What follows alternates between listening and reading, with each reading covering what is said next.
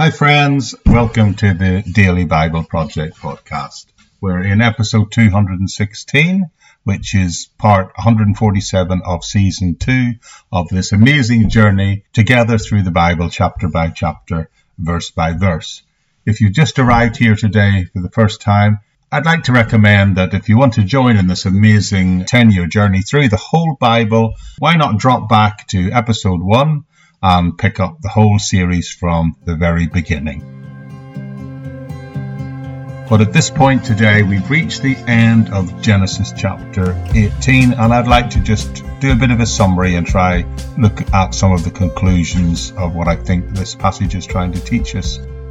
So the sum of this passage is simply this. When God told Abraham he was about to judge the wicked, Abraham interceded on behalf of those people. He interceded with God, asking him to judge fairly and, in a sense, basically say, do not destroy the righteous people alongside the wicked. And that's the sum of what's going on in this passage. It all has to do with God not choosing to judge the righteous alongside the wicked. God will be seen to judge the wicked, but he will not judge the righteous as if they are the wicked. In other words, he won't pull them down alongside them. And Abraham intercedes on behalf of those people for God to do this, which is probably exactly what God wanted Abraham to do all along. Anyway, let's talk about a couple of things. Now, some have suggested this whole chapter exists to illustrate the progression of Abraham's relationship with the Lord. So I'll just outline what that is for a minute, because I think there's an important point to understand and know what's going on here. You see, what we see here is what normally happens with someone as they develop a relationship with God. Indeed, it also, as a matter of fact, is what happens when we develop a close friendship relationship with another person as well. Way back in the beginning of chapter 18, verse 1, we saw God appear to Abraham and then reveal himself to Abraham, and that's how this whole narrative started. Abraham is seen to welcome God's revelation and the fellowship between them that results from that, to the point where the Lord literally sits down and has a meal and fellowships with him. And as a result of that time together, Abraham gets further revelation and a greater understanding of the will of God. And that's the big picture here. And that's the way these things always works when it comes to fellowship with God. When you're a friend of God, you know what? He'll tell you what he wants to do. And as that relationship develops, he'll give you more and more revelation of what his will is for you and your life. And that revelation of his plan and purpose should inspire and motivate you to get out there and do more in his service.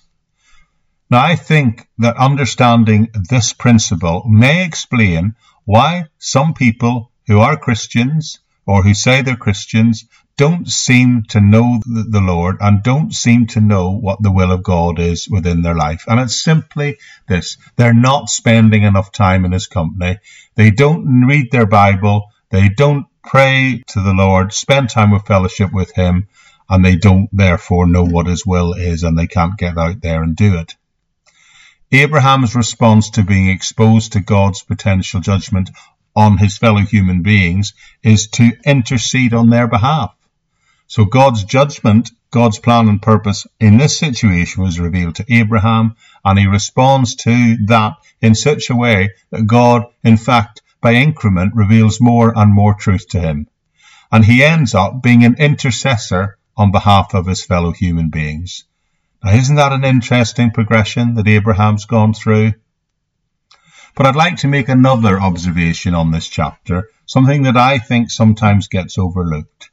Yes, it's true, God will ultimately judge, but he will remove the righteous from that situation of judgment.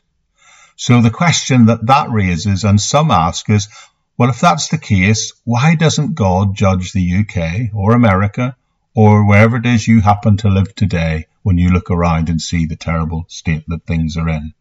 If God judged Sodom in that day, why isn't he judging the world today? Now, I think there are many kinds of answers that can be given to that, but the primary one is to recognize it's not the will of God that any should perish, but that all should come to repentance, that all should come in before the judgment comes. According to Peter, writing in his second letter in chapter 3, Peter said, God is patiently waiting for all people to come to Christ. So that's a big part of the answer here. God is tarrying. He's waiting to allow people to find him and to return to him. That's on one hand. But the other hand, God is giving plenty of time, not only for people to turn to him, but also for the church worldwide to intercede and intervene. The church is called on a practical level to bring justice, truth, compassion to the people in his names and in many ways, and therefore be a testimony to him. Hundreds and thousands of Christian organizations around the world are standing in the gap and trying to stem the tide of unrighteousness that is sweeping across the world.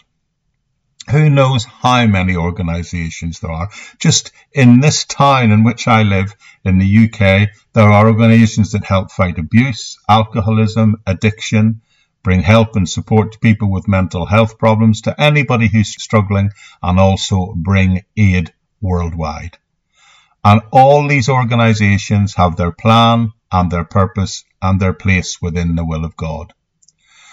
But beloved, never forget that intercessory prayer is the main way that God still saves and wins people to Jesus Christ, alongside explaining the word of God to them in such a way as people know the gospel and discipling them so they can know his plans and his purposes in their life. And the church does that by explaining the word of God. And that's what I try and do in my very small way with these podcasts.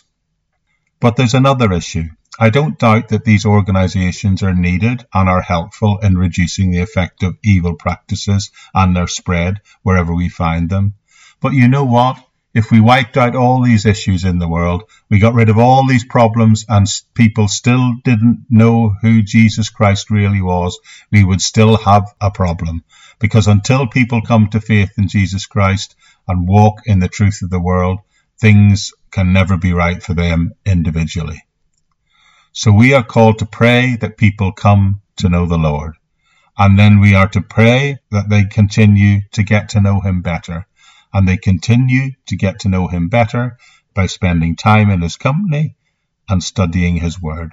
And we should be helping facilitate people do that.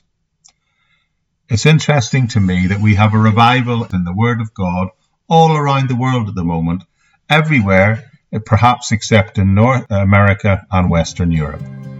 So very simply, friends, I want to leave us with this thought. The greatest thing a believer can do for his fellow citizens today is to win people to Jesus Christ and to teach them the Word of God. And I believe that, friends, from the depths of my very soul. That's it, friends. I'll see you here back next time when we launch off on a new chapter together, beginning to look at chapter 19. A very quick reminder that there's always a transcript version of anything I've said in these podcasts, and you'll find it in any audio version of the website. And if you're watching it in a video version, there should be a link through to the audio version in the episode notes.